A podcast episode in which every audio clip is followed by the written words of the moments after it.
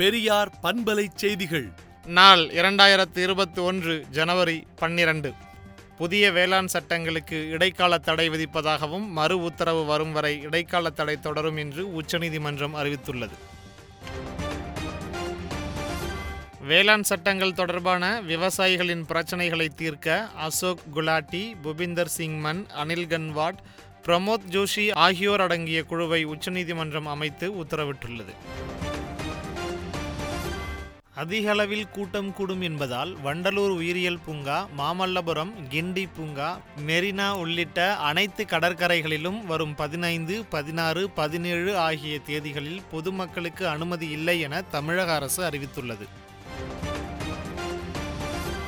திமுக உள்ளிட்ட கட்சிகள் தொடர்ந்த வழக்கில் வேளாண் சட்டத்திற்கு உச்சநீதிமன்றம் இடைக்கால தடை விதித்திருப்பது வரவேற்கத்தக்கது எனவும் நாடு முழுவதும் போராடி வரும் விவசாயிகளுக்கு கிடைத்த வெற்றி இது என்றும் வேளாண் சட்டத்தை மத்திய அரசு மறுபரிசீலனை செய்ய வேண்டும் என்றும் திமுக தலைவர் மு ஸ்டாலின் வலியுறுத்தியுள்ளார். பறவை காய்ச்சலை கட்டுப்படுத்த மாநில எல்லையில் தடுப்பு நடவடிக்கை மேற்கொள்ளப்பட்டுள்ளது என்றும் மாவட்ட ஆட்சியர் தலைமையில் கண்காணிப்பு குழுக்கள் அமைக்கப்பட்டு சோதனை சாவடிகள் கண்காணிப்பு நடைபெற்று வருகிறது என்று கால்நடை பராமரிப்புத்துறை அமைச்சர் உடுமலை ராதாகிருஷ்ணன் தெரிவித்துள்ளார்.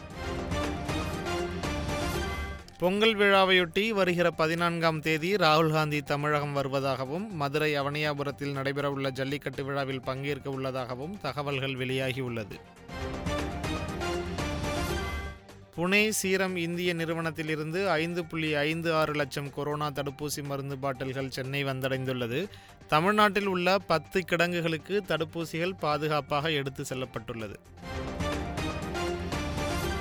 பிரிட்டனில் கண்டறியப்பட்ட உருமாற்றம் அடைந்த கொரோனாவில் இருந்து மாறுபட்ட புதிய வகை கொரோனா ஜப்பானில் கண்டறியப்பட்டுள்ளது.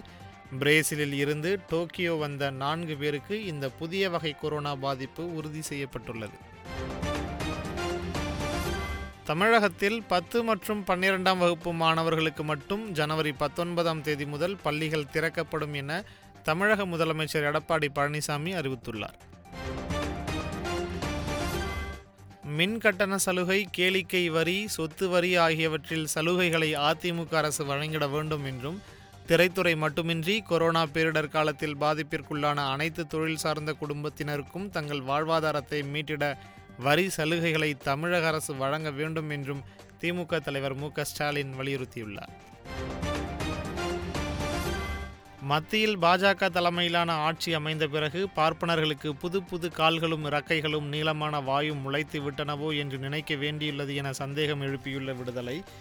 ஜாதி அமைப்பினால்தான் பொருளாதார வேறுபாடு இருந்து வருகிறது என்பது உண்மையாகும். பொருளாதாரத்தினால் பின்னடைந்து நிற்பது ஜாதியினால் ஏற்பட்ட விளைவை தவிர ஜாதி தோன்றுவதற்குரிய காரணம் அது அல்ல என்று ஒரு பார்ப்பன பேராசிரியரை குறிப்பிட்டுள்ளதை சுட்டிக்காட்டி வெகு மக்களான ஒடுக்கப்பட்ட மக்கள் மிகவும் எச்சரிக்கையாக இருக்க வேண்டும் என்பதனை எடுத்து கூறி வறுமையும் ஜாதியும் என்னும் தலைப்பில் தலையங்கம் தீட்டியுள்ளது.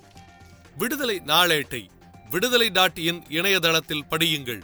பெரியார் பண்பலை செய்திகளை நாள்தோறும் உங்கள் செல்பேசியிலேயே கேட்பதற்கு எட்டு ஒன்று இரண்டு நான்கு ஒன்று ஐந்து இரண்டு இரண்டு இரண்டு இரண்டு என்ற எண்ணுக்கு பெரியார் எஃப்எம் நியூஸ் என்று வாட்ஸ்அப் மூலம் செய்தி அனுப்புங்கள்.